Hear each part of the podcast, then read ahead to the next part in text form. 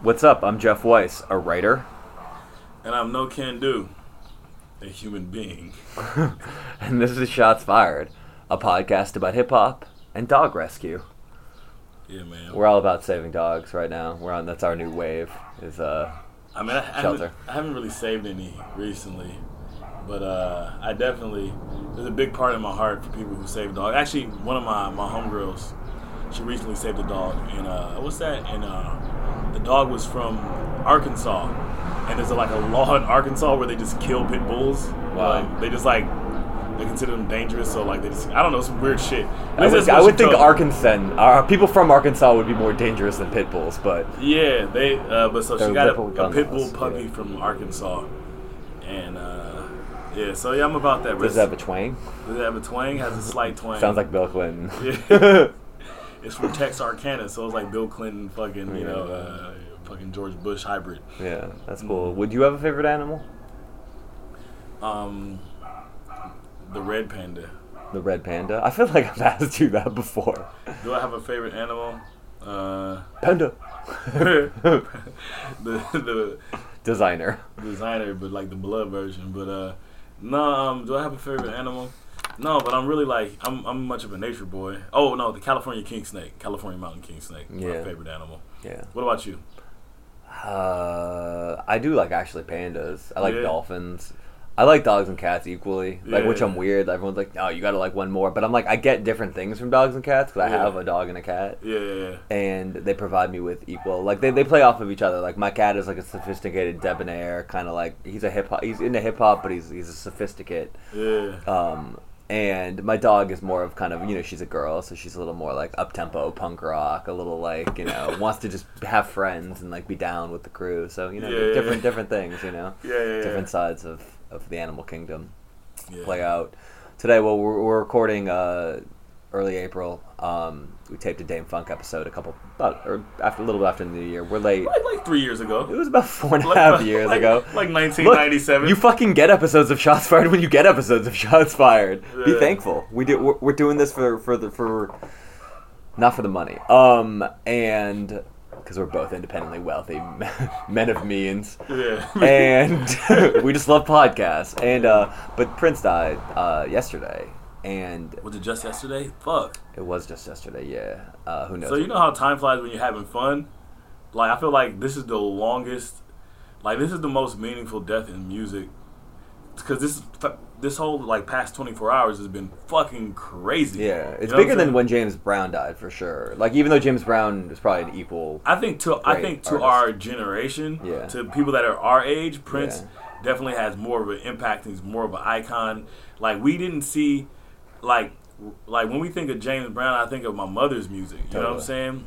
And I I think I think James Brown may have impacted music, you know, just as much if not more. Yeah, I mean he did invent funk basically. Yeah, than than Prince, but like like stylistically, what Prince did for Yeah. for when I like when I think of like when I think of like fucking you know for lack of a better word when I think about like like like sweaty dancing and like and fucking coolness and like when I think of fucking like you know riding down like like cruising Yeah. and all the things that like that are fun in like in, in a music experience Yeah. like I like Prince his shit fits in there there's a Prince song you can put on a fucking dance floor. There's a Prince song you can put in your car while you're cruising. There's a Prince song you can put while you're fucking hanging out and trying to vibe with a chick there's a Prince song that like you know that you and your homies make fun of. The Dave Chappelle skit about Yeah. how fucking multi-layered that motherfucker Yeah. was. You know what I'm saying? Like Well, that's I was thinking a lot about the Dave Chappelle skit because it's like, what's so great about that skit is it's like,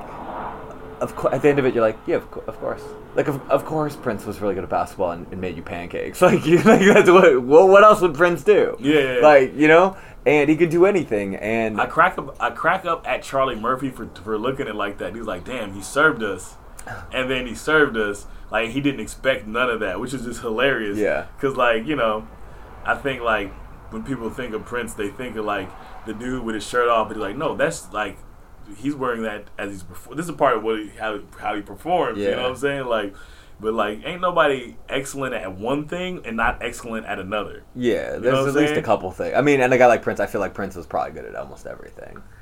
Everything he's passionate about. I'm sure he was good at, you know, because yeah. I think, I listened to an interview and this chick was saying that he was just so competitive. Like they would play like the band would play these like baseball games or whatnot. And one time the team he was on took a L and he got in the car with with the singer and he was he was just hot. He was just like I'm not even gonna talk to nobody in the car. He was just mad. You know what I'm saying? That's so funny. That's so funny. You ever see the basketball photo where he's like on the on the basketball team at like uh, Yeah. high, high school and he's like the little little prince like in the front row. Yeah. shit? Yeah, man. He uh it was crazy. and He's such an influence on LA hip hop because Mhm. like all that like electro hip hop shit is hundred percent Prince. Mhm. Like I mean, Egyptian Lover like hmm took his name. Like everything. Like the whole shit is just straight up Prince. My barber told me, I think the first show he played in LA, I think it was at the Coliseum.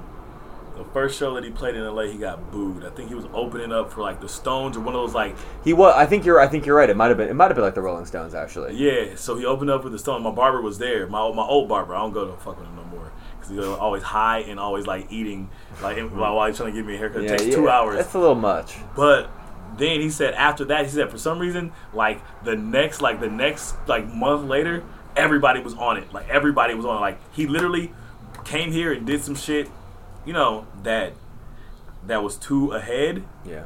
and then They caught up quick. then they caught up. You know what I'm saying? Ju- And like that's a real fucking artist to have like. Because the probably the reason why his shit didn't work because it was probably like he was doing shit that nobody He was ever advanced. fucked with. Well, it's like there's a famous art quote. It's like all all original ideas look ugly at first, or all original art looks ugly at first. Yeah, you know about you know about the Hey thing. Somebody was telling me about this this uh, weekend.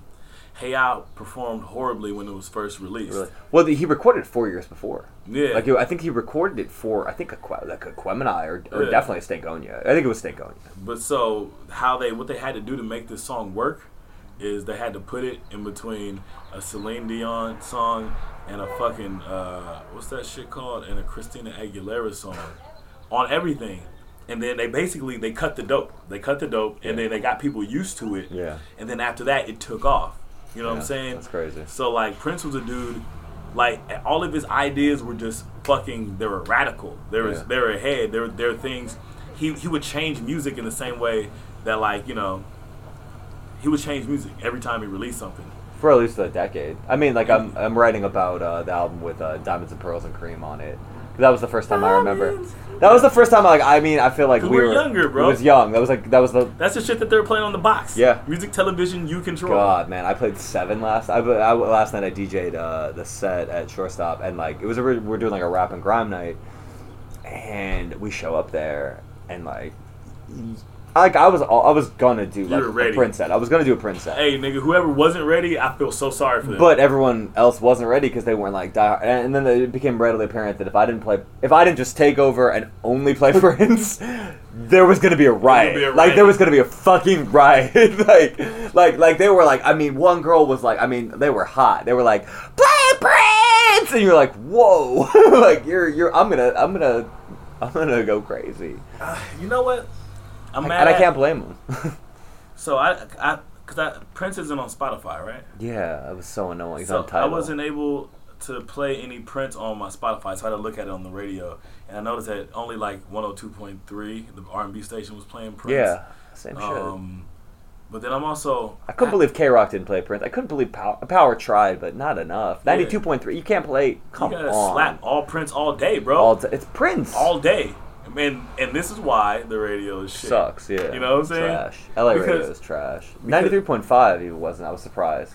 I was listening to motherfucking uh, the radio. I came, I came. I was at Eric Andre's birthday party, and I came out of that motherfucker, and I turned on. Well, the girl I was with, she she started fucking with the radio, and there's a G-Eazy song on, and she was like, "I hate this shit," and then she fucking went to ninety three point five, and they were playing a record of mine on that motherfucker. A ninety three point five. Yeah. What record? Uh, it was one of the uh, fucking one of the ones from Jimmy the fucking Lock. Really? Yeah, yeah. That's an uh, when. Yeah, I don't know, but basically, I got a text from the homie that said.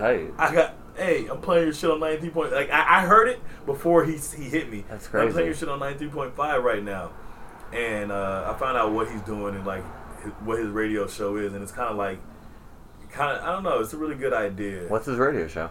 Well, it's fucking Tumex. He has a radio show. Tumex is a radio It's show. It's called Hologram Radio, and it, it, it On K Day.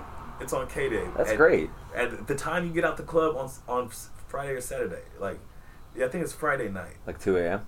2 a.m. and it's That's great though. Oh the Oh LA needs God. that. But every record he played, not to be on my dick, but every record he played ever like in that it was tight. He was playing like you know some rock shit, some rap shit, some instrumental stuff. That's cool. He's got really good taste. He, and he says he's making the records like a the the the mixtapes or the he said he's making a mixtape and he's making it like some shit he would put a C, a mix CD he would put together to give to a girl. That's cool. That's what he's doing, you know, to like put her up on like what he's on.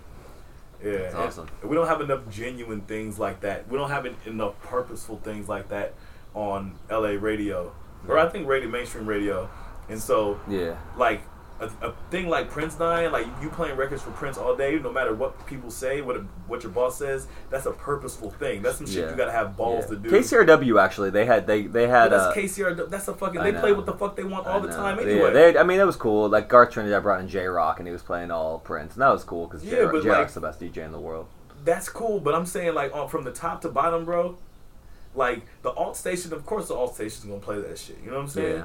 Yeah. The motherfucking the mainstream radio needs to play diamonds and pearls. You know? Yeah, well, it's interesting. I mean, because Dame's our guest in this episode, and I feel like Dame's a dude that should be getting played on. Like, I mean, who is more LA than Dame? Like, Dame is as LA as anybody you can find. Mhm. And I guarantee you, if they played New Dame on K Day, just to say K Day, forget Power 106, people fucking flip the fuck out. yeah, You know what I mean? Can you imagine, like, if you played Hood Pass Intact on K Day all the time, like, Yeah. that would be everywhere. Now, if you even, like, how, you know, because it's, I don't know, radio still on, on some level is how most people find out about music, the average person. Yeah, yeah. I mean, I think about kids. Yeah. I think about people who are commuting. Yeah. You know, like because a lot of times I get tired of making the decision to play the music Totally. on my Spotify, so I'll click on. You're driving, radio. like, you don't want to, like, look around on the spot. Yeah. and I got the same records that I that I just always fall into. Mhm. So that, I think that's what the radio's for.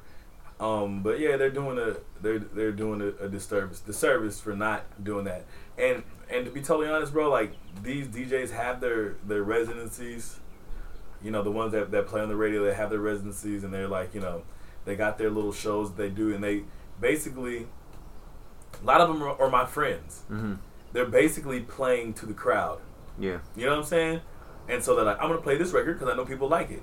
And I imagine it's like, I, you know, I just think that's a that's a coward's way to do things. You know what I'm saying? Obviously, sometimes you got to play shit that that people like or whatnot. Well, I always feel there's always a third way. There's always like where you can find like a way, like all right, what people like, and like what's what you like, and like it shouldn't be that far apart. Yeah, but I think that's what separates the that's what separates the guys with the job versus the stars. Yeah. You know what I'm saying? Yeah. Because then there's the guys that play shit. Dictating taste versus like catering to it. You know. Yeah, there's there's three there's three levels. There's the, there's the people that play the niche shit and they play the shit that only they like. Yeah. Then there's people that play the shit that only people like. Yeah. Then there's people that play shit that works Yeah. but they like it. Yeah. You know what I'm saying? Totally. And those people are pushing it forward, and those are the dudes. That's like Yeah, you, you know, gotta cut the dope. Sometimes you gotta cut the. You know what I mean? It's like. You have to cut the dope, yeah. or you're gonna be, or you're just gonna be mad niche. Yeah, you just can't cut it too much. It's like it's like that. It's like that right amount of baking soda. You know. Yeah, exactly. know. Cut it. All right. Cut it. Let's, Cut well, it. well, let's Cut it. uh, let's get into this episode. Dame Dame is here. Came out to James's place, and uh, as always, it's an amazing episode. He actually has a new uh, DJ Kicks out, which he didn't talk about on the show, but it's fucking amazing because it's like they DJ Kicks is like they put I think it's on this label !K7. It's a really amazing series where they ask all these dope DJs to do the thing, and this guy DJ Koze put out one of my best favorite albums last year was a DJ mix, and Dame, you know Dame always drops like Yeah. always it's, it's like the it, it- it's it's great because it's the the platonic ideal of the Dâm-Funk DJ set, which Yeah. is you know so it's uh, yeah shots fired. It's a podcast. It's a podcast. All right. Cool. So uh we're here with Dâm-Funk. This is Shots Fired. We're in my house. I finally changed the battery on my Hey. on my fire. I, I texted him this morning. I was like, "What's what's the battery?" And he was like, nine Z. I was like, "I got one." Yeah. I was- I didn't even I didn't even notice that shit was beeping. I think it's still yeah, I don't know. I might have another Yeah, one. well, here we did beeping. with it. Taped like two intros. Like the whole time, it's like this like Chinese water torture of like like beeping. It's like, Yeah. um, yeah, man. So how you doing? I'm doing good, man. You know, uh, great, great uh, time in 2015 so far. You know what I mean? Um, you know, good to see you Jeff, No Can Do, my man uh, Thanksgiving Brown, you know, in the house. You know what I'm saying? And uh, you know, we just we just kicking it. You know what I mean? It, it's been a good year. Thanksgiving Brown is like we. That's my like my my booking agent or the last booking agent. Yeah, we, we know each other from way back. It's Yes. it's so funny, man. Like how how like small smaller world the music the music thing is. You know, Mhm, everybody playing. You know, you. It's like it's definitely like a fucking.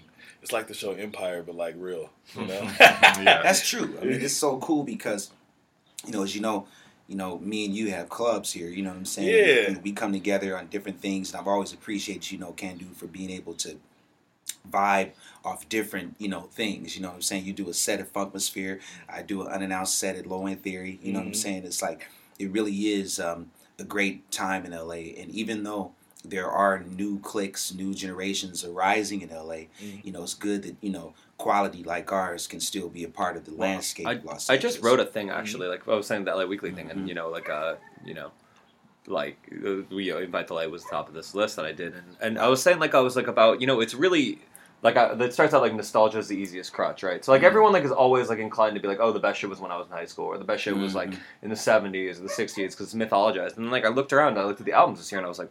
It's a lot of amazing music and like a lot of amazing artists that didn't even put out albums this year that are great in LA. And like you know, it's like I feel like sometimes you're like, well, like maybe I'm biased and maybe you're a little too close, but I don't know. I think there is like I mean, look, like I, I feel like so it was interesting. Some dude was like, uh, was a guy I respect, and he was like talking about like, oh well, talking about funk music. He's like, well, it was about the XL Middleton record, which I thought was a great record, Mhm. and he's like, well, where are the songs like like like a George Clinton or like a Roger Troutman or like You you know? shut the fuck up. I was just like, basically more or less. Shut the fuck up. I was like, like well, then how about appreciate shit while you have it right here? Because it's like I hate that mentality where it's like, and people you see with Dilla a lot too, where people will be like, Dilla's the greatest producer of all time, blah blah blah, and you're like, I love Dilla, but like.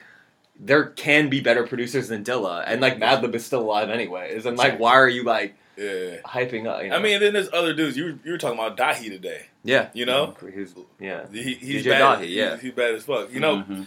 I, but I was talking. This is unrelated from music, but kind of on the same theme. Yeah. I was talking to somebody about. I was talking to my barber about fucking. Uh, Nice like- haircut, by the way. Thank you, Yeah, yeah, Isha. yeah, she got yeah. me. I go to her house. I, low key, I don't be in no public places like yeah, yeah. unless I'm like in a place with a lot of people. But like my barber shop is like my barber's house. That's right I go there, get chopped up. Mhm. You know.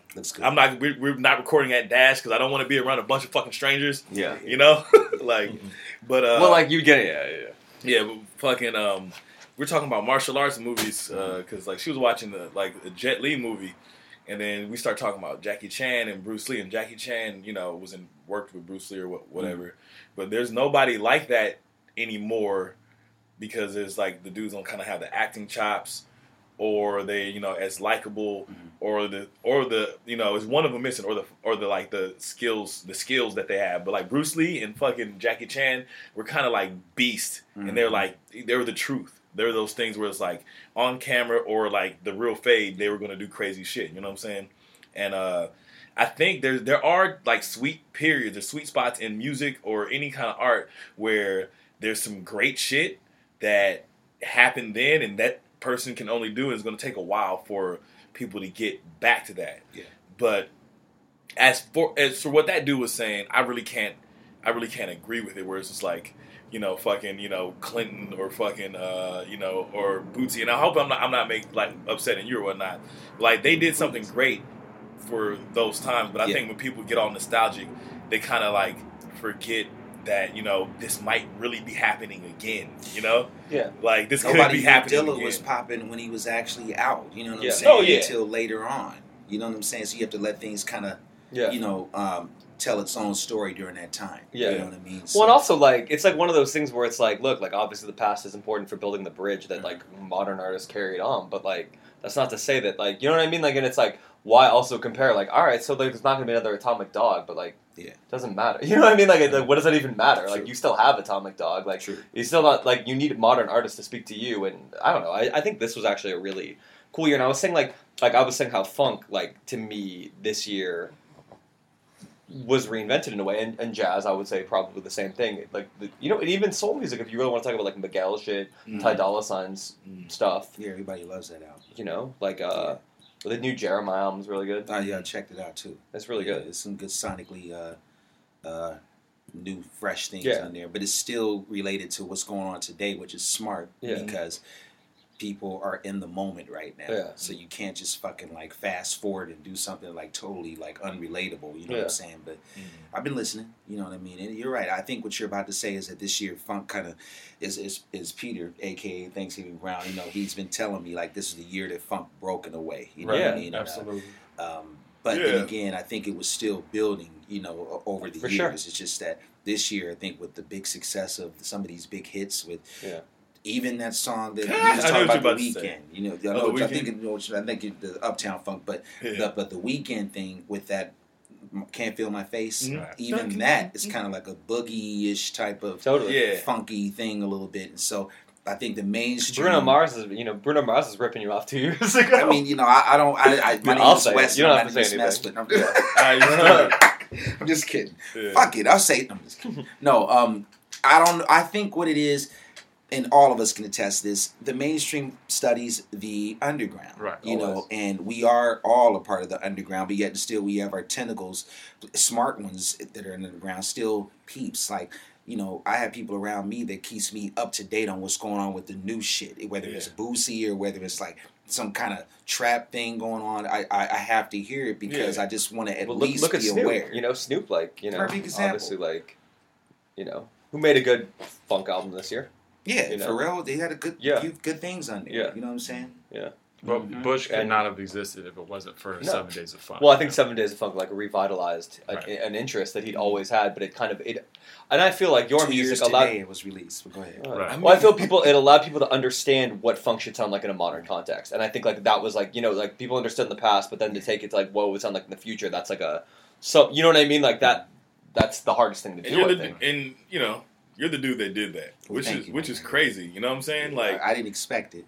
yeah, But sometimes you have labels, you know, um, and, and I'm being very careful on this one. But you know, um, it, when you're in an indie atmosphere, sometimes no matter how good a project is, you know, you can't like No, it's- it's true. with. That's why I was. We were talking about that. Like, oh for were- sure, money No. runs it, baby. Yeah. like mother, like Well, he- Reach runs it. like, Like, we were what we were talking about it right like invite the light was on no year like very few year end lists except Yeah. for mine which is like you know what i mean it's like number mm-hmm. one by la weekly and it was like number, Appreciate number five in our passion the whites or number four something like that Appreciate it. really high right mm-hmm. and but it's nowhere else mm-hmm. and that is and like i write for a lot of these publications and they're and like i don't know if they're i don't think they're necessarily i think the writers know but i think there's like this like it is money. You know what I mean? It's it's the public. It's it's like the higher price publicist in their ear. It's the like it's the the the the, the Tell the truth, man. they don't I mean, they're not but they're not also the other thing is like i think you know it was like like a an editor who's like a great editor like uh really like a guy I respect he's actually a musician i'm not I won't say who he is but a guy I respect and he's like what do you think about the la jazz stuff like the, the new la jazz thing i was like well i'm not going to try to be that guy but i'm like here's a column i wrote two years ago about this Mhm. like in the la weekly yeah, and now like a big national magazine wants to cover it and that's just always that's just and i get it that's an it's Yeah. the same thing with the majors looking you know what i mean Big mind. that's the exact same thing, right?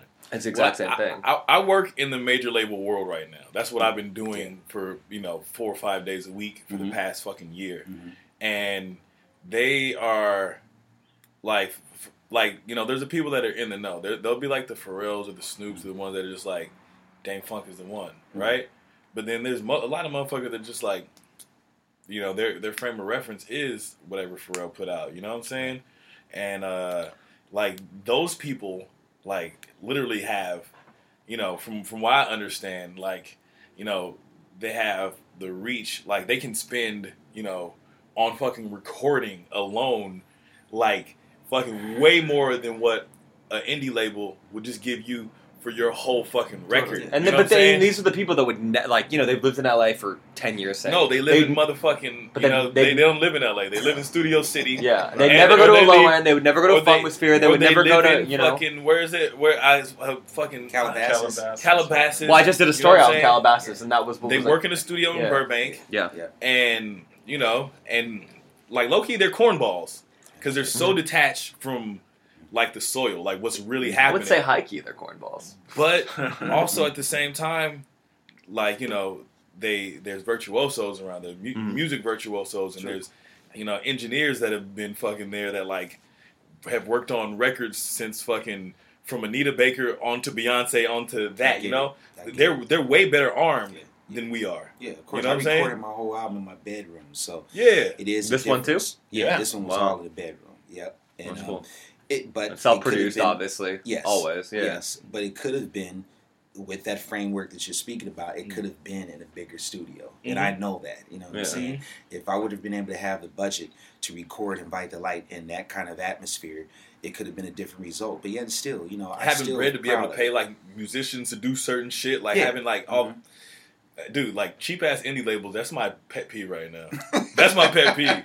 But that's like the prison that a lot of us are in. I mean, I don't even that might not be the right word choice, but I mean, mm-hmm. what's, there's so many artists that don't even have that opportunity. Yeah. And once you are locked into that, then like you, there's a lot of limitations. Major labels are a devil's deal. You know what I Right. mean? Like, and it's like it, it- you know you're getting in with the devil, and like sometimes it works out all right. Like you know there are people Sure. that it does work out. No, like, and it's true. you're buying a lot of you're buying a sometimes- lottery But ticket. sometimes indie labels are a devil's deal too, Uh, though. well, very often. so it's like, look, very it's like, often. all right, you get ten racks and get fucked, or you get fucking two hundred Yeah, racks and get fucked. totally. Right. Which are you gonna fucking choose? Yeah. Right. You know, Yeah, that's where I'm at with it right now. Well, I would say like there's a lot of young musicians, right, where like they'll be like, "Oh, like I'm gonna stay indie and do it myself," and I was like, "Dog, they're offering you 200 grand. You might like, yeah, you might not be there tomorrow." Mhm. Right. That shit, like you might have that one song right now, and like, like a dude like but that if guy- you're a that kid- musician, like if if you're like Totally. like That's Dame, different, If yeah. you're like somebody that's gonna do music for life, not a guy that's like I am. I got a hot single. Yeah, I'm. Yeah, I'm. I'm. I'm, I'm I'm, making music right now. You know what I'm saying?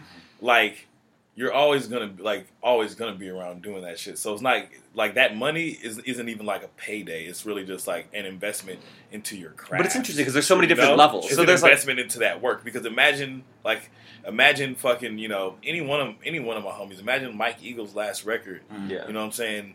With fucking you know, But would with it- like 80k behind this. But shit. would it have been better? I don't know. You know? It was. I don't know if Mike Eagle's record would have been better. I think Mike Eagle's record was like, like if you, I mean, for something like that where it's like literally an indictment of like capitalism and But like maybe- the bloat. but maybe- like it needs to be lean. It needs to be like certain artists. Like I feel But like, then what about the but what about the fucking the money behind promotion and marketing? but he, you know, it blew him up though, kinda.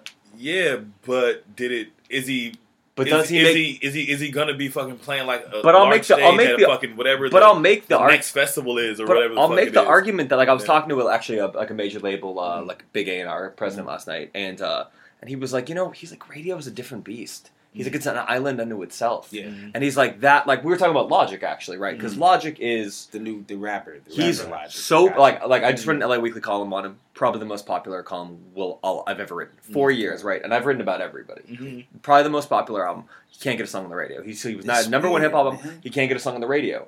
And it, it because it is an island. Whereas like you'll have someone like like uh, we're talking about Ty Dolla Sign. Ty Dolla- made a great album, barely sold. Mhm. Rae Sremmurd, all over the radio, couldn't sell more than fifty thousand copies of a record, seventy thousand copies of a record. Yeah. So I mean, which is a lot, like in the, you know what I mean, on an indie scale, But you're on a major that they're label, in the radio a lot, but they can't. They own you know, the radio. It's a connection, I you. think. I Okay, think and then Logic's not in the radio, but he sells uh, more. yeah, he debuted at like of a, those sold one guys. hundred thirty five Got thousand. you. I mean, how many how many more people are going to Logic shows? I mean, Logic shows than Ty Dolla Sign. That's like Well, and for Lo- I mean, I would say, and I would say this: you, you are an artist like I even guess though, the ticket sales are the big question, though, right? Well, because Yeah. that's I the mean, he can sell out- I mean, way he- to quantify. Like I mean, he sells coming. out shows. I mean, Logic will sell out shows. What's the venue? No, they're announced. What's the size of the venue? Like, probably- say if he plays LA, what's probably, the venue? Probably play like two nights at the Fonda. Two nights at the Right. Fonda. Mm. Well, I, I don't. This I don't think Ty Dolla Sign. He could probably play the Palladium. But, like, I mean, he could, Right. or maybe one night at the Palladium or something. Right. So are they? Are they? What's the capacity at the Palladium?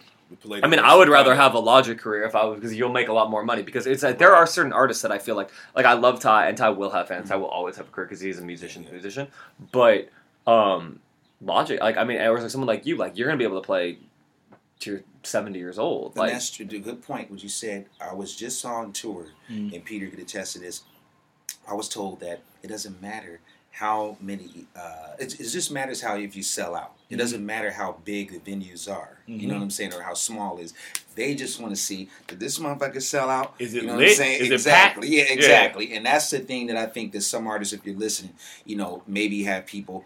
You know, uh, I don't want to give all the secrets away. I'm just kidding. It's not Give a them all secret, away, but- man. Yeah, of course, it's not a secret. You know, I'm very generous, but Yeah. it's like just sell out a show. If, Yeah. if it's 300 or if it's fucking five thousand. Yo, it's hard to sell out a show. I throw shows, I can't sell that shit out. like it shit is hard. Like Yeah, and, and you But know, the who cares as long as Yeah. it's show the who cares what the numbers as long as Yeah. it sells out because I think that's what these promoters want to see. Am I correct? I mean, yeah, I think well, if you start looking at it in that Mhm. from from their perspective, Yeah. yeah. But I mean, for the sake of the artist too, I think you know, uh, your a live career will have many ebbs and flows. You know, you Yeah. can even for someone like a Logic who, uh, or these larger commercial acts, they'll kind of have their bigger moments and then they'll go back to uh, rebuilding and playing Yeah. underplays. Well, that's why I thought. Future was interesting this year because Future, Right. like, um, and I, I think one of the reasons why it resonated so much with me was he had that line where he's like, they tried to p- make me a pop star and then and made me a monster because it's like he had this hit, then like the industry tried to like suck all the juice, you know what I mean? Like made Yeah. it like tried to like vampire him. Yeah.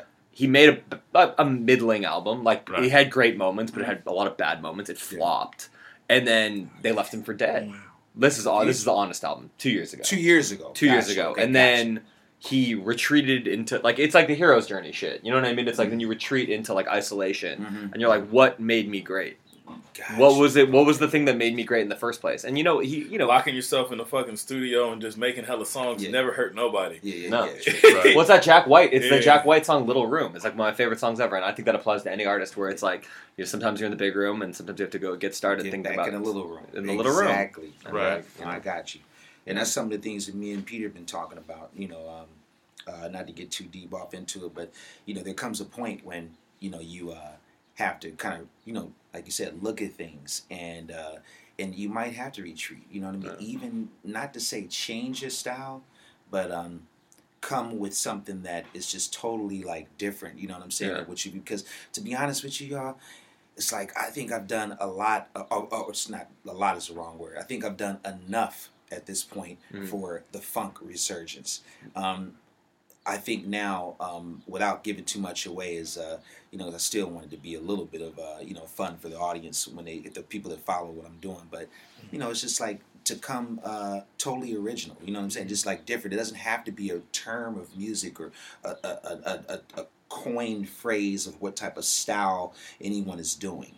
You know what I'm saying? And I think at this point, uh, my whole goal was to, uh, you know, even like from back in the day, like with the broomstick in the mirror and all that stuff, and you listen to all your records back in the day, in 1999 or whatever it could be, or you know, Atomic Fucking Dog. You know what I'm saying? It's like you know, it was just to give funk more respect. So I think that it's happened in the last few years, and now I think I'm at the point where, um, not to bring it back to, to specifically what I'm doing, but I think with with everything I've learned in the past few years, as far as studying everyone else as well, and what people's get downs are, it's just to do something totally like unique and different from the heart. It doesn't have to be a slapper. It doesn't have to be, you know, a, a, a, a boogie bass line. Mhm. You understand what I'm saying? So now that the doors are open and things are, are well for funk right now, so to speak, um, the the sky's the limit. You know what I'm saying? And uh, and, and for B specifically, um, I just think I could share some of my other influences now, like Prefab Sprout, you know, Gary Numan, you know, Frank Zappa, you know, um, uh, George Duke, whatever. You know what I mean? And- Well, I think it's interesting. I think that. I think it's a I think it's a predicament for any artist. You know, it's Mhm. like especially innovators. You know what I mean? Like because it's like you innovate, and then like uh, there come the imitators. You know, and then like and and not and that's not necessarily a diss because they're sometimes great imitators. You know what I Yeah, mean? I Like know. sometimes like they're you know they're they're but they're working within a, a form that somebody has like you know helped redefine and you know they're, they're working within that thing and then you kind of like are like well all right all these people are you know as, a writer sometimes i'm not you know not to put but like you think about it and you're like oh well like the, people are doing this so you have to kind of now i have to make a you have to do like a left turn or something because It it's is dangerous because when Prince, for example, when and I'm going back a little bit, y'all, bear with me, but Prince, when he did Purple Rain, as, as, as far as like 1989 into Purple Rain, and then after Purple Rain, everybody expected Purple Rain too. So we did Around the World in a Day, which gave us Raspberry Beret. Yeah. Pop Life, totally different than uh, When Doves Cry and, and, and all of that kind of stuff, Purple Rain. So, uh, but it was danger zone because like you're gonna lose a big amount of people that really support your stuff and they grew up on your journey. But life's like gambling, bro. You can't go to Vegas and not expect to lose. You got to Right. just roll them fucking dice, bro. you got it. Because you you're still it. the dude at the like, you know, like you're still the you're still the dude who did the first thing that motherfuckers didn't think would work. Mhm, mhm. You know what I'm saying? Totally. Got You it. did that the first time, Yeah. motherfuckers didn't th- think it would work, Mhm. and then people start biting this shit. Mhm, mhm. You might as well do what the fuck you want all the time. The, the, well, you're, the feel point it, is, just the do point that is, shit again. your instincts were right. Now, we were talking about that before we got here. Like it's Yeah. like, well, it's another thing I was gonna say. You probably soaked up a lot of game from Todd Rundgren because he's another guy Oh, who had a big, who had a big pop career. Yeah. Like I mean, what he didn't do the Meatloaf album, right? Like didn't he produce like that's like the most popular album of all time? For real? Exactly. Yeah, he produced, like, Bat Outta Hell. Man, that album. Yeah, He did Grand Funk Railroad. This American band. Yeah, I mean, I'm sitting in Vegas and the gig I'm about to do with him literally like the next hour, and I'm sitting and having a drink before the sound check, and there's Grand Funk Railroad's video for um, I'm an American band playing, and I'm about to go on stage with this guy. It's just Yeah. so these are some of the things that people don't even realize that like I'm involved in, you know, because it's always like funkmosphere locally in LA and, and things like that. But And now That he's time- hitting you. He hits, he reaches out to Dâm now for inspiration and tells him how much he's inspired by him. So it, Mhm. it there are two uh, worlds that met there for sure. And I, I, I, one thing I really love about the Todd Rundgren tour is Mm-hmm. being around a legend like that, is that it connected me with his entire fan base. I hate the word fan because it's short for fanatic, but Mm. but his But support his fans are base. fanatics. I've never seen anything quite like that show. Like I like Did you my go like the Roxy show? Oh my god! Yeah. Like I, it was amazing because I was like, I had it was so I had never there was like no context for it. Yeah, like yeah. I like it was like its own thing where I'm like, because he's like, I mean, he's like a pop star, but he was doing most of these songs in the '70s when there weren't like solo male pop stars like that that weren't like Barry Gibb or something. Yeah, you know what I mean? Like he, was still weird with it. That's why I Very- yeah, Todd. totally. He still had enough balls to still be like kind of fucking weird. You know Yeah. what I'm saying? And the people out there who got it. you well, like know, Frank it's like- Zappa. Like I mean, it's kind of a Exactly, similar yeah, thing. yeah. Yeah.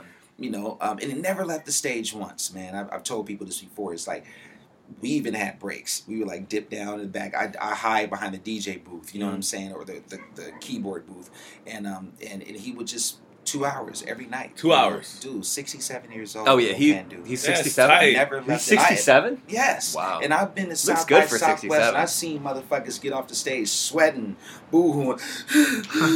Oh yeah, it's constant motion and it's like synchronized. dudes. He did like Yeah, dancers yeah, on yeah, stage. for a 15 minute set. Yeah. At South by Southwest, young dudes, and here's Todd Rundgren on stage for two hours straight. But that's the truth, though. That's when somebody's Oh. the truth. Like, and that was a three month tour. I mean, that was the longest tour Three-month that tour. Dave Yeah, I ever saw. I remember that tour because it was like literally you had a show every single night yeah, I too. couldn't get right. home. Yeah. it's like it wasn't like one of those like two days off how was that day being on the tour, being on a tour for three months, being away from home? Because here's the thing: Uh-huh. with me, at this point, I've got like I I was used to being on the road at, at a point in time and, and was normal. You know what I'm saying? And people would ask me like, "How is touring?" Like I'd be like, "Oh no, it's a job." You know what I'm Yeah, saying? Or I'm yeah. doing what I, what I like. But like, how how is being away from home, being away from you know the studio for three months feel? You know how like is it is it, It- all positives to you or is it? It was, it was, you know what? Depending on who you're with or, or Mm. the company that you're in, it's like it could be very positive. Sometimes, if you're in a toxic situation, which I've Mm. been fortunate enough to not be in, um, because I've heard other stories. You know what I'm Mhm. saying? But with Todd, it was great, man. It was like because you know why? He was totally pro. Mhm. You know, he and, and that's where I learned how to be more on time in the fucking like you know lobby call. You know what I'm Lobby saying? Lobby call Like, serious. Oh my god! You know, it's like you know, I'm 15 minutes late to everything, bro. Me too. You know what I'm saying? but with him, Yeah. I was actually able to sharpen that up, and because it, it'll be sometimes that we would like come in like the same. Oh shit, there's Todd. Like we were both in the elevator going down quiet and shit. Yeah. Because he didn't really talk a lot, but when he did speak, it was it was important, and that's another thing I'm starting to learn too. Even from Todd, it's like you know sometimes when people are quiet, you know you can be intimidated,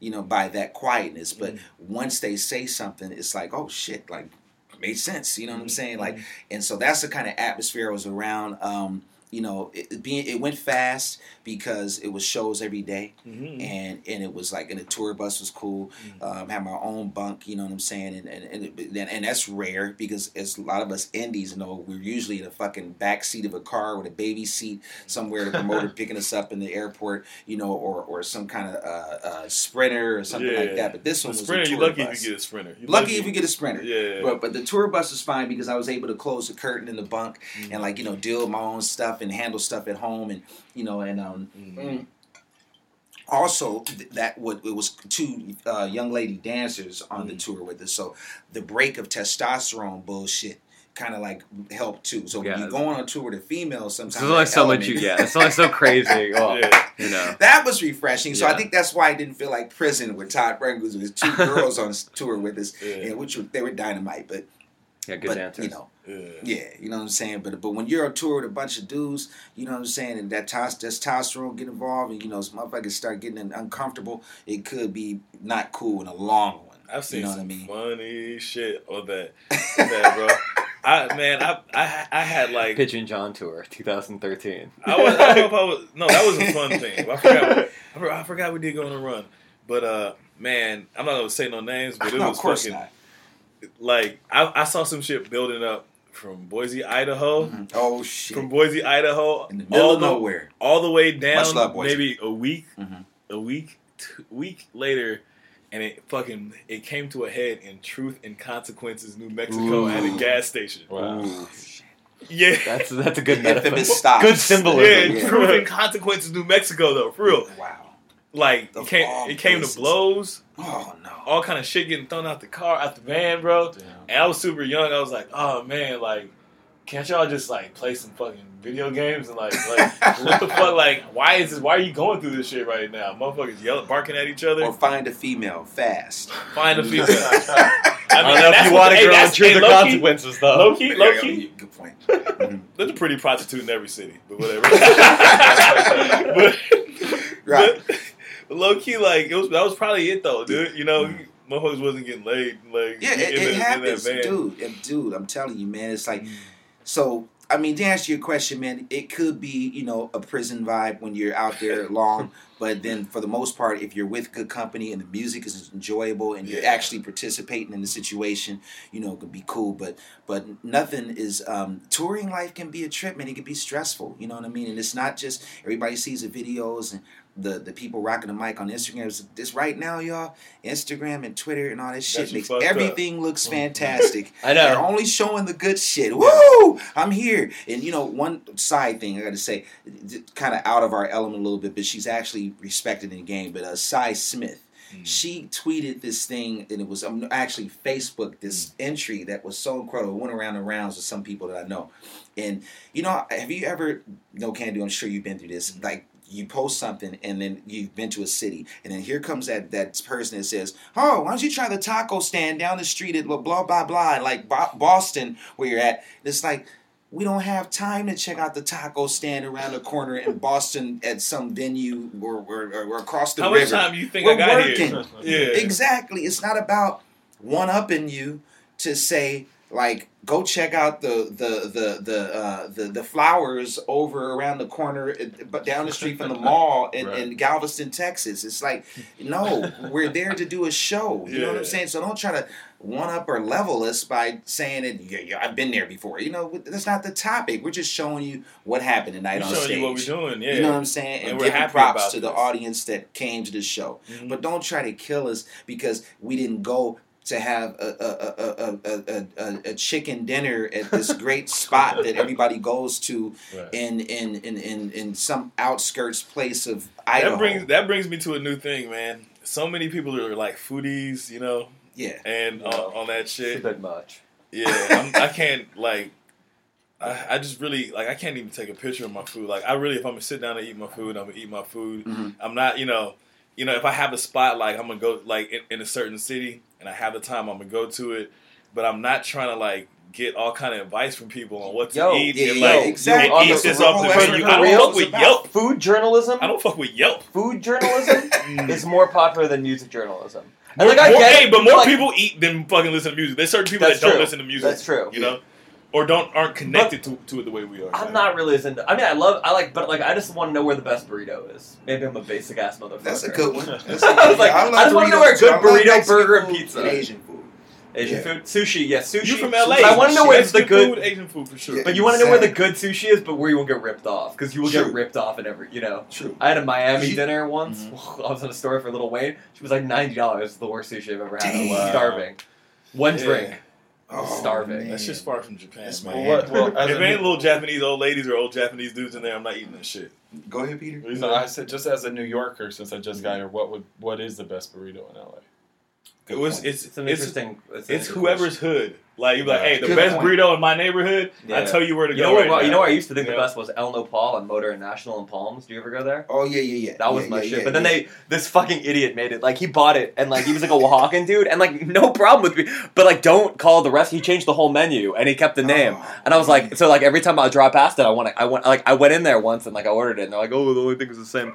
I go in there and I just like start yelling at the woman. I was like, please tell him that he's Yeah. insane. It's the taco trucks, man. Uh, Yeah. La Brea, La Brea, and La Brea, uh, Venice. Oh, that one is that fucking one's cool. yeah, yeah. My spot is right over here with Figueroa and Vernon. It's called. Oh, wow, It's called. Uh, it's there. So it's, it's in the gas station. It's called uh fucking. I think it's like Los Carnales. Okay, Yeah. all right, I gotta try that out. one. Mm-hmm. All right, good. What was the place? There was a place actually. yeah, A lot of the ones in uh, East LA are incredible. Yeah. What was One the of my favorite sushi spots is Sushi Ike on, on a strip mall on Gower and Hollywood Boulevard. I'm Boulevard. gonna write that down. So I'm down. giving them a little props. Sushi, right I've heard that. Yeah, Hollywood- it's, yeah, yeah, a, yeah. it's a good one. This, you, you might miss it. This is in a, uh, a riff raff style 7-Eleven over there Really? uh, of East Hollywood, but it's right right near the Fonda. You know what else is good? La Azteca Tortilleria, which has the best chili Oh. relleno burrito in Oh. East LA. Dope. good to know. Yeah, Good to no, I'm know. not really a chili. I never would order a chile relleno burrito, but you get tempted with the asada. But but I think the purity is really what's essential. That's Nice. good. We're letting them know Yeah. about LA because uh, there's some good food here. Speaking about foodies, and you know, um, that's one of the things I like to find is either good Mexican food or good Asian. Really, specifically sushi. Yeah. Um, and you were in Japan recently, right? Yeah. Yeah. How was that? It was dope. Man. I saw the pictures. Oh, okay. you was in? Osaka. Yeah, yeah. That's yeah. my city right there. okay. Big in Osaka. Yeah, yeah. Man, I- it was fun. The James McCall story. yeah, no, I saw because I was hanging out with some breakdancers and they Okay, took yeah, and they I followed you I them need to go. Mm. and they took they t- they took pictures with you and I was like, okay, cool. y'all in the right place, you know. And they, I bet you they had a ball at the show too. Oh man, it was fun. Do you man. feel that? Like, I mean, I guess was like.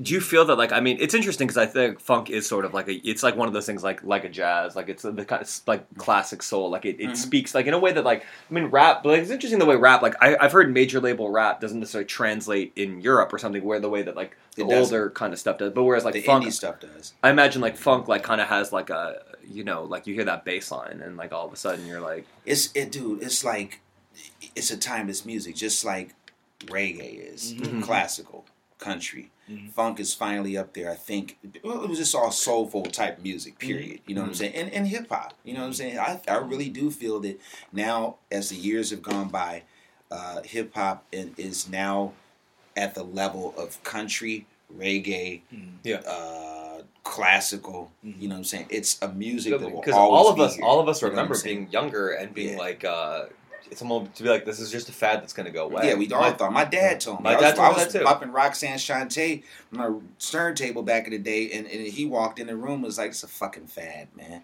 I said, Yeah. "Nah, man, it's not a fad." I'm They like, thought it was like- You looked at Roxanne me and I was like, You know "Say what a I'm saying? fad, get outta here, old man." Exactly, exactly. And while he was still into like uh, what was he into at the time? The the American Gigolo soundtrack from uh, the, all that stuff, still rolling around his car with that. Yeah. So, but I was telling him, I said, nah, it's not a fad. And, and I know how people feel right now. That's why, um, as I've gotten more mature in this game, it's like I can never really shit. I used to do this a little bit. I'm a, I'm a guilty of it. Not all the way because I always love all music. I worked at record stores. I worked at Pooh's, the original one before it moved to uh, Colorado. So I have a history of working at record stores and knowing about music. But I never can shit on the youth too much because um, I was that kid that had uh, the Soul Sonic Force Yeah. 12 inches, you know, on Tommy Boy when people were laughing at that shit, older Yeah. people, because they were still in nine piece bands, horns, Mhm. you know what I'm saying, and like mad at Afrika Bambaataa. Yeah. So when this trap stuff is out right now, Yeah. I can't really shit on it too much because even though I do hear the repetitive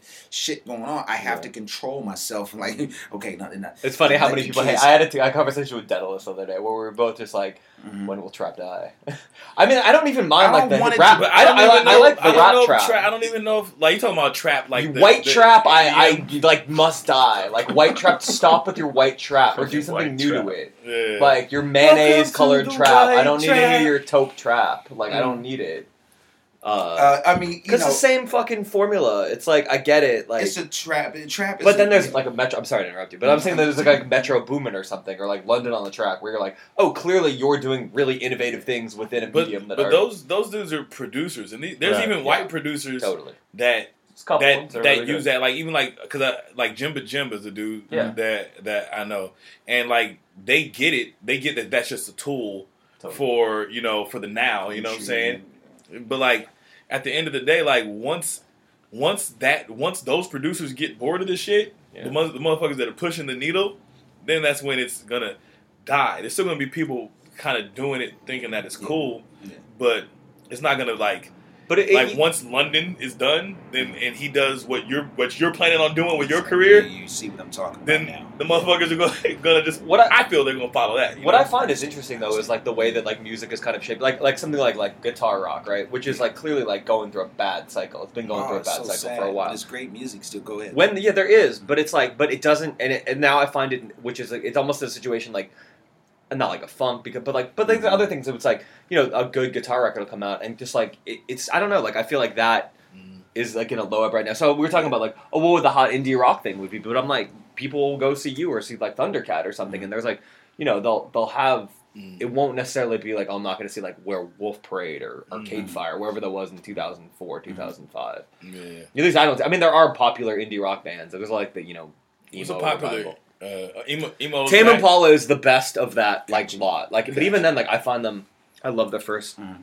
album. I thought their second album was cool. Mhm. This album, like, it just like I heard they went electric synthesizer. Yeah. Did they or not? yeah, Because I haven't it just like yet. felt like a fucking like an MG like a second rate Gotcha. MGMT record. And Okay. Okay. I actually fucked with the second MGMT record because I love I like anyone who takes the fucking money from a major label and it's like, oh, you Yeah. thought Yeah, yeah, we yeah, you yeah, thought yeah, we were yeah, getting yeah, hits. Yeah, yeah. Well, Gotcha. let me. You have another thing coming for you. I got you. Like, I I met may- those guys. They're, they're cool. Yeah, they seem all right. I mean, there's somebody like we've we've talked about it so many times where it's like like a Toro y Moi, like you know, and he would be somebody who was like an indie rock guy, but even him like very influenced by funk music Yeah. and like obviously. But I like the way he's been able to uh, fuse rock Mm-hmm. and not just go only disco or funk or Yeah. that type of thing. You know, I, I, I actually uh, uh, like what he's doing, and uh, and, and, uh, uh, and uh, you'll be amazed, man. I like a lot of new artists. You know, 'cause I think that's what the else do you misconception like? could be with me.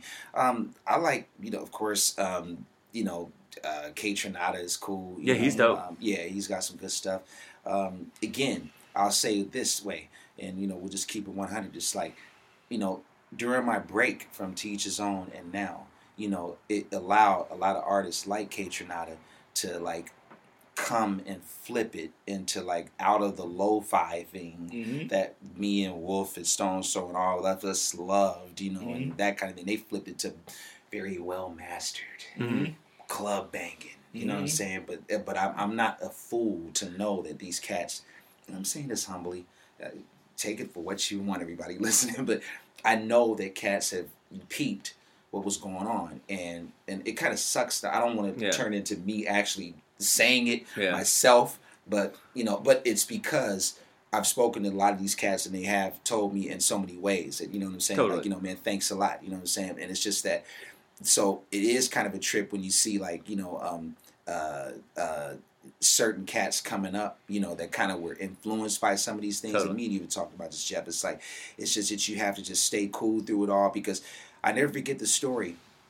And this will this will lock it up in case people are listening, thinking like, "Well, where's he going with this?"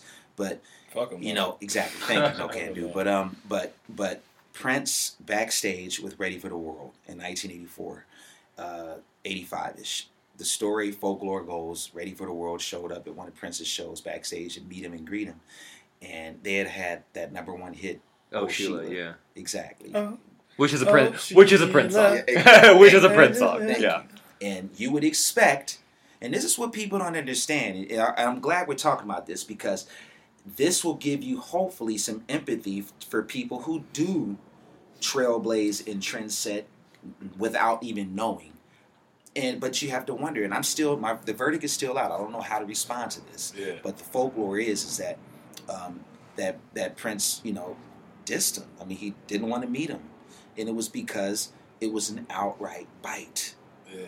And in those eras of coming up in the game, it wasn't cool to bite. Even in the golden era of hip hop, it was not cool to bite. Well, that's my that's my biggest and problem. with the nowadays, motherfuckers want to Yeah. like, you know, like, oh, I mean, why, why Well, you mad? Why you mad? I talk about why with you Travis mad? Scott. Travis Scott to me is like a per, like Yeah. like from But he for- comes from the Kanye school of like, know, even though Kanye his early shit was was. But Kanye Tight. synthesized it. Like Kanye, was Kanye. There's people like now. I mean, is really, Travis Scott? He's that's like a, ult- that's he's a ultimate robot. pop. That's ultimate pop rap. This is what I know about pop. Mm-mm. Pop is a monster that sucks in everything around it. You Mhm. know what I'm saying? So it's just like, oh, trap is in. Then we get some fucking Norwegian melodies, Mhm. but we need this fucking horn from fucking Turkey, or that that's popping in this fucking dance thing, and this we need this, and it just sucks in everything. Travis Scott is that for rap. He's just like, oh, I'm gonna be really trappy. I'm gonna be fucking rap like Kendrick on this one song, mm. but then on this one I'm gonna have it mm. hella minimal. And you know, What's I- crazy about him is that every time I hear one of his songs, I'm all, I'll always like Shazam, and I'm like, I don't know who this person is, and like I'm like, oh yeah, of course, because he has no identity. So that's why you're always Yeah. Shazam. But, why they but he got a good energy. What but he got a good that? he got a good energy though. I can't lie about That about fool that. is evil. He that got- fool is evil. You see him at his shows, he like he like he'll like call out people to like beat up people in the crowd and What? shit. What? Yeah. He's on some that. like he's on some like headbanger. It's kind of like He's metal. on- it's like Oh, metal. oh, it's like okay. it's like I'm young not hip. black. It's metal. like punk rock if you like thought like only punk rock was the Sex Pistols and not the Clash. Gotcha. If you've never heard the Clash and only had this one-dimensional idea of what, Sex and that's all, all these rappers that think they fucking know punk. You know, it's like one thing if you know the fucking like you know like I think Don't actually just wear the t-shirt. I think like Vince Staples actually knows his shit. I mean like Vince Staples I think, But but he he grew up in been Long Beach. peeping I feel like Long Beach dudes. suicidal. they he know loves because suicide. of the the, the, Suicidal Yeah. tendencies. when I was in high school, Demographic. Long Beach, like dudes from Long Beach, It's they'll punk- be crippin', but sublime, they have blonde hair with a fucking tendencies. lip ring on a skateboard. Sure. Before every, You remember that Cold 99. Flames? You remember that Cold Flames? Oh, they were they were from uh, Who's that? from- I think they were from they were like a jerking group, but they would like look like that. They Mm. Yeah, but I'm, this is in '99. Totally. This is like Long Beach has always been on some like mixed cultural shit. because you Right. walk Well, down the streets we of Long talking about Beach that, and like- it's a mixture of a they're very different demographic. You Yeah. know, what I'm it's saying? like Cambodians and Well, blacks, he, and he Mexicans. well and that's why like when you interview same him, he always has smart things to say because he's like, look, I like Cameron Vince. Diaz and Snoop Dogg went to the same high school at the same time. Yeah. What does that tell you? Mhm. Like, you know what I mean? And it's like such an obvious statement. Vince is brilliant. Vince is like, He what- is. like, and I've his been like, him out. and like, but he's like, he's interesting because he gets through. I think I feel like I don't think anyone really smart and it like gets misunderstood. That's just how it is. Like Right. people like you know they'll take you'll say like some kind of comment, which is what uh, it's frustrating to me about the media, and I've, I've like railed about this on Twitter because it's like you'll say one comment right, you'll be like, what do you think about nineties hip hop? oh, you're talking about the, the comment that he made that made a lot of like uh like purists mad when he said, "I didn't grow up listening to '90s hip hop." But that's anything. That's Mm. Earl being like Mm, ta- Earl was talking about Drake, right? And you, but Kodak, this kid Kodak Black, right? He's like the next boozer. Oh, He's I've been uh, hearing about him. He's great, right? Like we, like he one of those things. Like we wrote about him two years ago. No one paid any attention, and He now all of a sudden, Soulja Boy they just get- recently. yeah. So now he gets attention. When you diss Right. Soulja Boy, you get right. attention, which is like well, the media's fucked up. But no one wanted to write about him two years ago. But anyway, my point being is like Earl. They asked him because Drake is now like using his like swag Dracula thing Oh, on Kodak Black. We're trying to, and like. Earl, Earl has been vocal about liking Kodak like for a minute, like like a year, Mhm. and um and he's just like you know no shots or anything, but I just like he's a little bit of a vampire, and I just kind of want Kodak to you know, and and then all of a sudden, Twitter, you know, every website takes this like tweet at a Right. response to somebody, not a direct tweet even, like a response to some kid that's like Yeah. why, and it's all over. And then now you've got a beef, and now I guarantee you someone from OVO is gonna, you know what I mean? And it's like then if someone's gonna hit, it's like, and it's what do you do in this situation if you're Kodak Black? Do you do you work with the vampire No, or do you remain in obscurity? he's not obscure though. He's big in the South, like, and eventually, like, Nah, but big in the South, like there's like This is a very important question. Let's let's. well, look, deal at it didn't work out for Makonnen. It didn't work out for Migos. Good point. Good Like, point. look, didn't I- I out just for I, I, I wouldn't know who the but Migos after were. the was- after the was hit, after the hit is the, the, the Exactly. what we're talking. It might work for a Mm, minute. so- you might get notoriety, but like, and see, here's the thing about Makonnen. Like, I just interviewed him. Makonnen is very, very gifted. Like, I just want to hear what Dâm has to say about Alright, this. sorry, Come on, yeah, yeah, yeah. get no, no, no, Sorry, no, sorry, that's- it was helping me No, because no, I'm, no. I'm, I'm, st- my, the verdict actually, to be honest, is still out. But the it is a good. I'm gonna be honest with you, I, and I'll put this out there. I might have, I don't know if I told you this before, but and I hope Peter is cool with me, my man. You know, sharing this, but it's like, um, uh, I was invited to to sit with Dre in 2010. Mm, Okay, 2010, MPC damn. setup, Woo. you know, private, you know, and he does that. Yeah, exactly. He always said But I instead flew to Manchester, England, and continue my gig because it was set up. Mhm. I'm not gonna stop my gig in Manchester to go sit with Dre. Mhm. You know what I'm saying? yeah, I hit you up when you're back in town. him. Like, if you, You know really want. saying? Yeah, It you was know, I a, yeah, respect drop him. everything and do Fuck this. that It was a drop everything, and I'm like, nah. I love you, much respect, but And that's some I'm like control, stopping, but but I that's feel some, that- that's some that's control, control issue shit. shit, bro. Right. When That's- somebody that's just like, oh, so there's 300 people over here and there's me over here. Mhm. Like my homie, who's a songwriter producer, this motherfucker, uh, he was talking about R. Kelly, and he was Mhm. like, he was in the situation where R. Kelly was like, uh, like. It, like this dude was like, hey, it was like they're working till like six in the morning or some shit. And the dude was like, dude, I gotta go home to my, my wife. He's like, call your wife and tell and, and tell her that you're, you know, we're we're like in here for another so many hours. I got enough money. I got enough money that I could walk on hundred dollar bills from here to New Mexico. Oh. That's what he said. That's, wow. It's a great yeah, sentence. But Exactly. but I'm like, nigga, you're not more important than my wife. Like right. Exactly. you're not more important than you're not more important than eight hours of sleep to me. Mhm. I don't give a fuck how much money you got. You know what I'm saying? And like shit, shit like that. I you that that that's I think what you and I, I appreciate what you're saying. I think that connecting with what you're saying is that it's a choice, and it's like if I would have sat there in that meeting and actually didn't go to Manchester, maybe my career probably would have been different. Maybe I would have been the flavor of the month for about a six months or a year. Or You maybe know, maybe your shit would have been jacked a lot earlier. you Exactly. know? Yeah, which I think is Ah, probably which good probably is what I would like. I mean, it's very likely. Yeah. But some people have made that decision, and and, and it's done Who? wonders for them. I was gonna say who's in that batch from that that era because that's what Uh, from what I understand what what happens with with Dre is that like there's times where he's just like I feel like making music now. Let's Right. get ten of the hottest kids in the you know around the country and just mm-hmm. you know and put them in this mm-hmm. fucking room or whatnot. So who was in that batch with you at the time?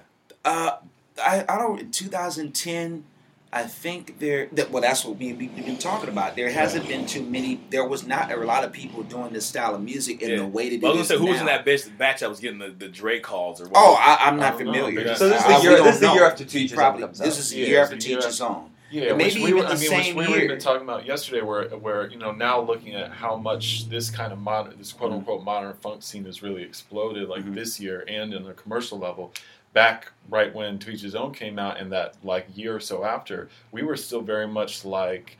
Um, like doing gigs and competing with like the DJ Harveys and the like dark disco type parties and stuff like that. Warehouse parties. Yeah, club called Ronda and stuff like that. At least in LA and even elsewhere. Mhm. Whereas like what what you were doing was um, an anomaly uh, in compared to what your contemporaries, at least in the club world, was. I felt So- like a fucking loner out there, but I'm so glad that the dream that I had, as I told you back in the day with the broomstick in front of the mirror thing, it's like I'm glad actually that this more music, that, that it's more music right now that is being uh, made in that vibe. But it can get to a Prince Ready for the World level backstage meeting where it's too much. you know know what's what on I'm saying? Angela? It's Where- where you call somebody a vibe Uh, you know what's exactly. interesting? We're talking about Tame Impala, right? Like, and I don't know if you've uh, you probably listened to. You know the band Yeah. Dungen, D U N G. Wait, wait, who? Dungen, D U N G, and it's like looks like it's spelled Dungan? dungeon.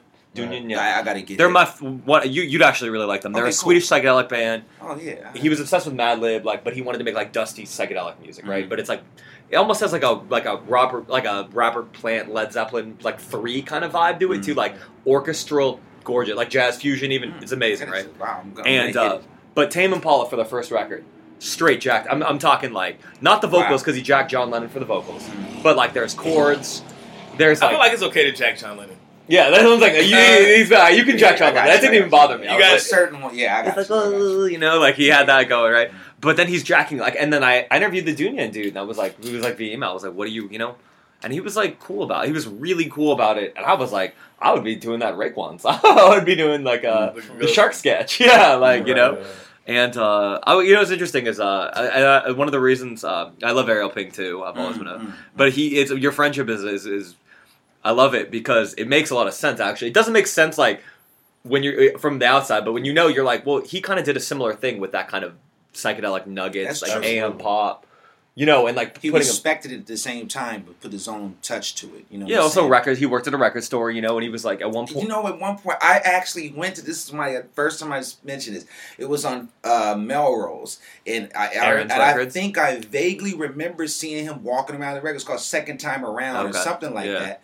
And um, and I could have sworn it was him, but like back in those '90s days, you don't really know. Like you, you Yeah. I, it, it was just weird. But yeah, he's another guy that was very influenced by the records that he collected, and um, and and, and it, um, Ariel Pink just called me the other night, and um. I mean, excuse me, a couple of weeks ago, and had me work on a, a young girl that he's working. We went. I just drove to Studio City, And uh, That's actually a good place for Ariel because the darkness yeah. of the valley would really like. he- Right, right, yeah. right. Well, I think it was it was actually the girls' pad. Okay. she's she's coming up. She's gonna be dope. I don't I, I don't even mention her yet Yeah, because but but and just to do drums. Just he just pulled me in just to do drum machine. Mhm. No no keyboards, no nothing. And that's the kind of cool relationship me and Ariel have, and I love having that kind of relationship with different artists. I wish more artists in LA knew that I was down to work with them. You know, I'm even me and you have worked with each other. No, can't do it. But I- see, yeah. the misconception is that I think people think that I'm such a self-contained producer that I don't fuck with other people, but I really do. It's just got to be organic. You know what I'm saying? You're you're a musician first. You know what I'm saying? And like you played in bands and you Mhm. recorded for people. Like so like I think people may think because that you your own shit is popping off Mhm. that you you may be a little little hard to reach. Because I was in a, actually in a studio session with somebody and it was Battle Cat, Mm-hmm. The homie, the homie, the homie, some chicks or whatnot. And I was like, like, and they're doing some like like funk shit. This is early this year. I was like, bro, you should get Dâm. Like Dâm will murder. The, like what you guys are working at. I think they were working on Ty Dolla Sign's project. Got you. I was Got you. like, like, fuck, like, just get Dâm. Stop, Mm. stop fucking playing. Like he lives right there. Yeah. you know? Yeah, yeah, it- Nobody wants Mr. thing. Pibb. Yeah. exactly. You know, it, it's it, I so it's so interesting she brought that up, man, because you know I, I've been thinking about this, and it's like it's nobody wants to admit it, man, but it's L.A. Is I've spoken about this briefly. I'm gonna go into a little bit more in depth and then let you guys take it over, but uh, it's you know can do in Jeff. You you know, and then Peter's grown up in different places, but LA is a territorial city, man. Mhm. It's the way we grew up, either gangs, The gangs, schools, yeah. you know, whatever. It's in our mentality. You don't even have to be. I'm talking about all of us in LA. Yeah. It's just very territorial. So if you didn't come up through a certain circle, they like looking at you like. Fuck it, this That's why come it's from?" interesting Yeah, to be yeah, a journalist It's not because you, with you Clicks because and he- crews So or- I'm the anomaly from Pasadena, Yeah. and you, if you mention something like that to cats, even though they know that we all cool, it's like, mm, no, he didn't come through my, my thing, you Yeah. know. So I don't. Where? Who is he? Like, Yeah. it's Right. like, and I just don't want to. I'm, I'm, I'm, not going to go deep off into it, but it's just I think that it's politics sometimes, man. I I deal with that shit personally as as an artist, bouncing around room to room. There's pe- those same people, like the, the same people in that room. Like, fool, like I'm here writing for motherfuckers that are doing all kind of crazy shit. I'm like, because you didn't fuck with who banging at one point. They Yeah. looking at you like, Yeah. What, continue. I, I, I'm, but I'm like, bro, I'm like, like you need something. Like I'm here. Like I'm, I want to write on this project. Yeah. You know what I'm saying? And not, not to like toot my own horn or pat my, home, my pat myself on the back too much, but I'm good at choruses and bridges and concepts and all that shit. Exactly. So like, Yeah, so bring me into that motherfucker. But like, I'm not the first person you call because you think that it's the same shit. You think that misconceptions. that you know I couldn't add to them. I'm like, and they work on gangster shit too. Look I'm where just you. You grew you in this epicenter. Yeah, They don't even know. You know what I'm saying? They Yeah. thinking they like they looking at you or me Yeah. or you know like you, bro. I I'm like We grew fuck- up in Dina like Yeah. knowing about this shit. You know, like you want to act like I'm like the motherfucker that don't know what's Mm. happening. Yeah. I know more than what the fuck this shit is in your asses. Exactly. You know, I'm not gonna go and, but deep. that's that's that's that's authenticity. Yeah. and I feel Mhm. like, and I feel like a lot of you know, and this is on, on that level like of like pop shit or people that are not doing what you're doing, not Mhm. doing what I'm doing, or we're just making records for people. Mhm. These these people are making records because they're trying to. They they trying to get like some label check. They're trying to get some, you know, get a. They're trying to blow up every every whatever. I call it the Babe Ruth thing. Every everything's got to be a home run. Mm. They forget about just kind of like just having an authentic motherfucker in the room, like Mhm. somebody that's really about the funk or about like if you if you have if you're doing some rap shit, like Mhm. you know, like you should really have you should put yourself around people that are like hyper proficient at that. You know, Right, right. if you're doing some funk shit, put yourself like get at least call the motherfucker, tweet, re- reach out to the motherfucker. Well, that's what the thing was. The people were like Yeah. tripping up, and I'm not gonna get deep again, but it's like I'm not saying it. I didn't have to say it, but some people are like Kendrick's album. What? what you didn't fucking call Dâm? yeah, yeah, You know, and it's yeah. like I, I'm like, oh, I, I kind of fucked with it for a minute. I, I Yeah. kind of like I'm not gonna go you know the Twitter shit. It's like, don't know why. You know, I, I, I don't mean, know why they hit, no hit him one on called. DM. You hit anybody on Yeah, DM. I don't know days, why nobody accessible. from that crew Mhm. called me for that album. Mhm. You know what I'm saying? Not that they had to, but I think that again with Seven Days of Funk, when that album came out, I think a lot of cats probably in this circle, in this certain circles, and, you was and- too and- big. and- and- no, no, no, not that, not that. I think that it was kind of like a, uh, and I want to be very careful about this because I do not want to have to slap motherfuckers if they think some shit is going on with these comments, and it's just telling the truth, because I will. But the thing is, is that that's what people don't know. but the thing is, is that when that record came out, I, I, I was the sole producer of the record. So a lot of people count on Snoop in these circles. You feel what I'm saying? And and so when I sometime came out of somehow came out of nowhere, like, yeah. it was like, who is this motherfucker? It's, You, you know, know what what I'm saying? So therefore, when that album this is is done, like you got to get the immigrants out of the country. They're taking our jobs. Exactly. There you go. Ah. Exactly. and Snoop was like humbly clowning, like, if y'all ain't doing this funk shit right now, this motherfucker name is. Yeah. So when that shit came out, let me pull up my funk sh- socks again. let, me, let me let me let me get back on the funk. So then, then the Kendrick album came, Mhm. and fantastic album. Mhm. Much loved it. Every single artist and producer on that project. Mhm. But it's no goddamn reason Mhm. why nobody picked up the phone and called Dame Funk. I hate to speak in the 3rd Mhm. character. You know what I'm saying? I'm Whatever. not one of those type of cats. But and I really personally don't give a fuck. Yeah. But I'm saying that because I'm my own person, Yeah. and Peter, my man, can attest to that. But it's just that it's really no. If you're gonna do it, and if you're gonna do this funk shit, like you said, get somebody that knows about hip hop. Get that authentic- Get somebody that knows about funk from an authentic level. Mm-hmm.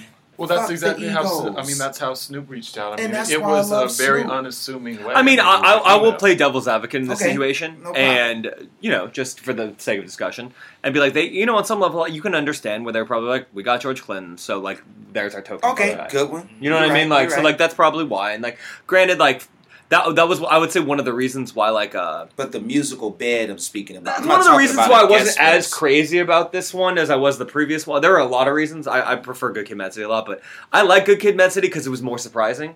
Like you'd be like, oh, you got MC Eiht for that. Great album. Right. Didn't expect that. You know what I mean? Like in this one, you're like, oh, well, you got George Clinton, and like that's cool, but like also like Yeah, Outcast. Outkast did it a Yeah, long yeah, ass time exactly. ago, and Big Boi did it on on uh, And the, and that be, other song a few years ago. and it'd be super real, it just shows how, like, like just imagine if the fucking the dream team, you know, or, or the was was was it the '92 dream team was amazing. The fucking '96 dream team was like, oh, this mm. again. You know what yeah, I'm saying? exactly. Right, it's right. like it's like like get the motherfuckers in here that are actually doing the shit right now. You know, Yeah. and like. It would have it would have shown more solid solidarity between That's. LA artists. I think you just. I Hit mean, I it. do You like hit the at song with George ballpark Clinton, right now. but, you know. Yeah, it was dope. Yeah. Both of you gentlemen have just hit it on ballpark, out the ballpark with this. The solidarity issue, and also the fact that George Clinton was a dope choice. Yet still, I chose Junie, Junie Morrison on mine because it was the unexpected, Totally. Mm-hmm. True. When a lot of people probably don't even know That's Junie Morrison. You know what I mean? Like, and you're You like, but, George Clinton but that's like the funky world. world. You know, you're like Yeah, that He is. started the motherfucking G Funk genre Yeah. with Funky worm synth line. Yeah. If you listen to find, know it's a corny title, everybody. No, that's But no. That's, That's like that's worm. iconic. I mean, that's It's the grandma voice, all this shit, the whole fucking groove. That fucking synth line is an MC Breed, ain't no future in your Mhm. front and everything. Junie Morrison is a dude.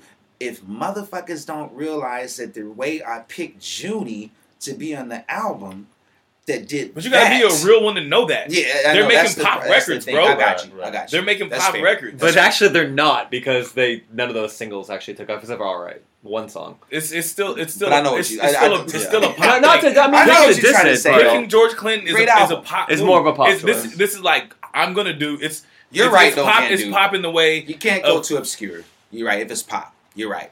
And And that's not my to diss because I like I, I like I, I fuck with like Thundercat. You have to get George Clinton. You know, super heavy. Kamasi was cool. You know. Kamasi's incredible. Yeah. Yeah. It was. I mean, like it, it's interesting. I mean, it's interesting though because it's like then you got like Terrace Martin who was on that record and then Terrace produced Martin, YG uh-huh. "Twist My Yeah. Fingers." Mhm. You know, which is a funk song. You know, that was like uh that no one had done anything like that in a long time. Mhm. Which you know, in terms of the G funk. Yeah. You know, I enjoyed that song, but um, I mean, I, I I think it's a great topic that we've hit on. You know, it's Here's, like here's the uh, thing. yeah. With, I want to ask you: Would you would would you like to be pulled in, into sessions like that? Like, is that is that something that you, like working with like dudes like YG or or Kendrick? Is that something that like Is that something that you would desire, or is that something that just for the record, just for just just if any of those motherfuckers are listening? Good point. Good point. you know? I mean, you know, I would love, I would be very um, open to it Mhm. because I think that the musical bed, that's what I was trying to speak about. I was speaking more about if that Kendrick record had a different musical, excuse me, a more uh, inclusive musical bed, not guest versing or singing or anything. Nah, I'm talking about musical bed. I think if it YG and some of these cats and that level, like you're talking about, had a different uh, musical bed underneath, it would it would be more uh, uh, uh, uh, the the hues of the uh, what you're listening to would be be more uh, a full. yeah, You know what I'm saying? Because certain chords, you know, certain like cats haven't experimented with yet. You know what I'm saying? And and that's all I'm saying. Right now we're at a level, and some things have to happen in levels. You know what I'm saying? Right What- now it's not It's ready for like uh to uh do certain weird Yeah. lush dark chords yet. It's just but not it might there be ready. yet. Like I, I don't like. I heard I heard twist my fingers when I was in Fairfield going to visit my Mm-hmm. grand grandfather. I was on I was on the, the twelve, and you know I grew up. My mom was playing funk. Mhm. I listened to your music. I'm very familiar with this shit. Yeah. It sounded like an outsider doing this. It's No, I like you know what I'm saying. get it. Mhm. It's like when they make like when like I don't like the movie Menace to Society. Yeah, you know why? Well, tell me why. Because it was written by people that were from Cincinnati. Got you. I mean, but You- Terrace, you but understand? Terrace is not an So- outsider. No, he's, from an LA. out. Yeah, he's, but but no, I'm talking about. He, the he's not a funk musician. Yeah, yeah, yeah. He he'll do. He's doing like soul. He's does this. He does that. He's like, oh, I, I'm, I could do a funk record because he's a musician, And he's and he could just do it. But so like, if you were to have something to do with it, I feel, or an artist like you, not just you, Yeah, but somebody course. who does funk, it. I mean, the record would probably be more than just something you play once. I can only play that shit once, and I it's like that song. it's just That's like favorite like this is my funk song. Like it, that shit doesn't hit me. that. That shit doesn't hit me like fucking uh, like it doesn't hit me like fucking regulators or whatever G funk. It, It, hits, doesn't it actually hits me like I, I would it, it hits me like it hits me like a gin and juice. It hits me like a nothing but a G thing. Is it That's as good impossible. As that? It hit, I swear That's it does. impossible. Well, that's hits that's like good that. though. I mean, the Yeah. thing is, is I, that, I can't explain why. no, I, mean like. I, I can because you know why? You know, I think I think I can mediate on this one because Terrace is a true musician. You know Mhm. what I'm saying? So he was able to hit certain points that affected you, and then affected you as well. Just to at least listen to. I hear that vocoder. But, it sounds you know, The but- chord, but the piano. It's cool. It's just it, it, I think what it is is that I see your point. Nocando, and both It's of your points. made, It's though. just that you know, if, if to answer your question to piggyback and rewind a little bit is that I am open, but yet and still I'm not gonna ever force any kind of collaboration. You know what I'm saying? That's the difference with me. Yeah. I'm not the one that's gonna be hanging out, you know, uh, uh, banging on your door at the studio to try to get You're not out. thirsty. You know well, what I'm that, that's probably Nah, why. it's And then you know like that's probably why you know made it later. saying? It's Right. the guy. It's the people that yell, yell in the loudest, like a Travis Scott. Like that fool would just like basically plagiarize, steal, show up places. Mm. Kid Cudi, like one of those guys. That's what who makes a lot of time to twenty two. Unless you're like some alien, like Young Thug, that's just like, just Right. like But But I he's mean, doing this- his own snatching thing. but- chords from the clouds. You But know, this like- year too, I mean, it, it should be said that like you did go in the studio, collaborate with Schoolboy Q. Oh, he hits Yeah, you yeah. up. Yeah. Tyler the Creator, he hits you up. Mm-hmm. So But those might- are like also like very real dudes. They're those real. are not Well, industry Schoolboy dudes. Q, I would say. Like- well, yeah, they are very real, but but you would say Schoolboy Q is an unlikely person to hit you up. Like you know, you wouldn't expect that. I He's didn't. a I didn't fucking expect Hoover it. Crip from down the street. Yeah, Like- he knows the funk. Yeah, for and he sure. hit you directly. It wasn't me through any kind of managers. It wasn't That's set cool. up. Yeah. You know, it was no, we spent a few hours in there. We now, now the thing is, mm. And I'm sure no one can do. You can attest to this. Some of these ideas that when you go in studios, you don't know what's going to make Right. it an Well, I've always it's said- a revolving door of creativity. You know, Mhm. they have a studio set up, Right. come experiment with cats, and then whatever makes the record cool. I've, I've always You said know. Nosaj Thing got jacked on Good Kid, Mad City. Like I hear there's like this other like ingredient. There's like this one thing you can't put your finger on. What does this kind of sound like? That never. Mhm. Like you hear a little roots, you hear a little Mhm. Outkast, you. But I, I I heard a little like no such no thing. such thing has some great stuff, man. I mean, you, you, he, I, I saw him backstage at uh, uh, one of my European shows, and uh, uh, great cat, and he is uh, very influential in the things he's doing. I, I like the, the last couple of projects he did too. Yeah. They were dope.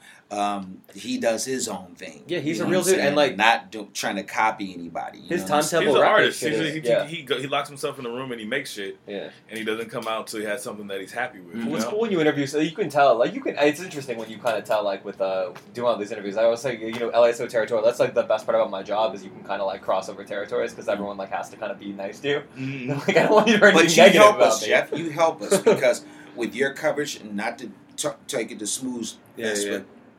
you bring a lot of us together. You know what I'm saying? Because you write about different, you have balls enough to like actually talk about different styles of music, not just be one guy championing one No, thing. that was like my nightmare you know. to be like, like if someone was like, "Oh, you're the hip hop guy," I was Yeah, like, "Go know what I'm fuck yourself." like I like yeah. music. It's all music. And it's You like, I don't even- dropped Led Zeppelin's three. I mean, But it's like, come but it's interesting how I think like everyone in general pigeonholes. You were talking about like you know you're like you're the funk guy, but it's like no, you have all these different types Oh, of music. wait I mean, till your metal year. mix is great. You know what I'm saying?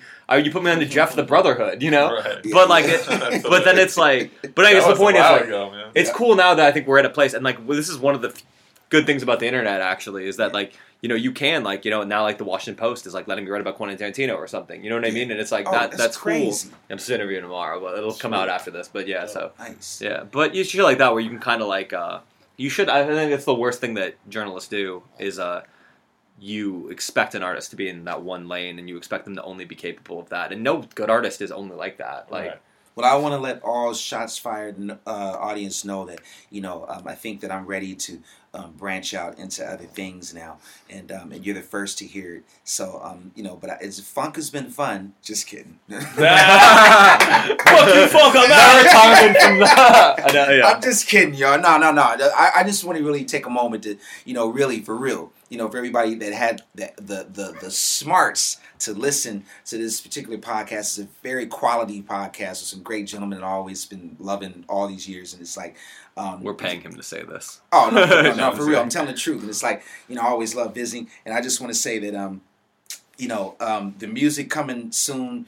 That, that for those who listen to you know what I'm what I've been doing, um, it's just going to be uh, a lot of different things, and, and I just hope that you guys are you know going to continue rolling with me, and you know, and and, I, and I'm into everybody's music and I'm just really like cool with everybody and just want to keep everything positive. And again, I think one thing we touched on with before we actually started recording is the homies were just kicking it.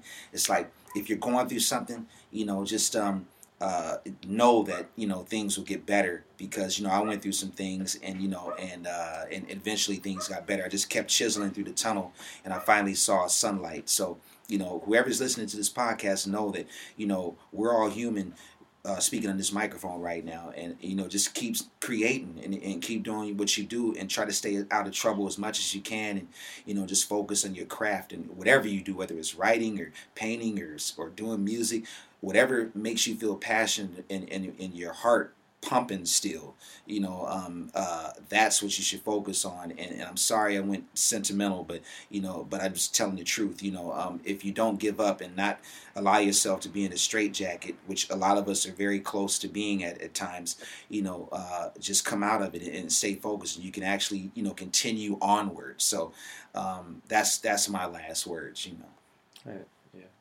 Cool. Then Thank those are the through. last words of the Yeah, podcast. can't top that. We're done. Shit.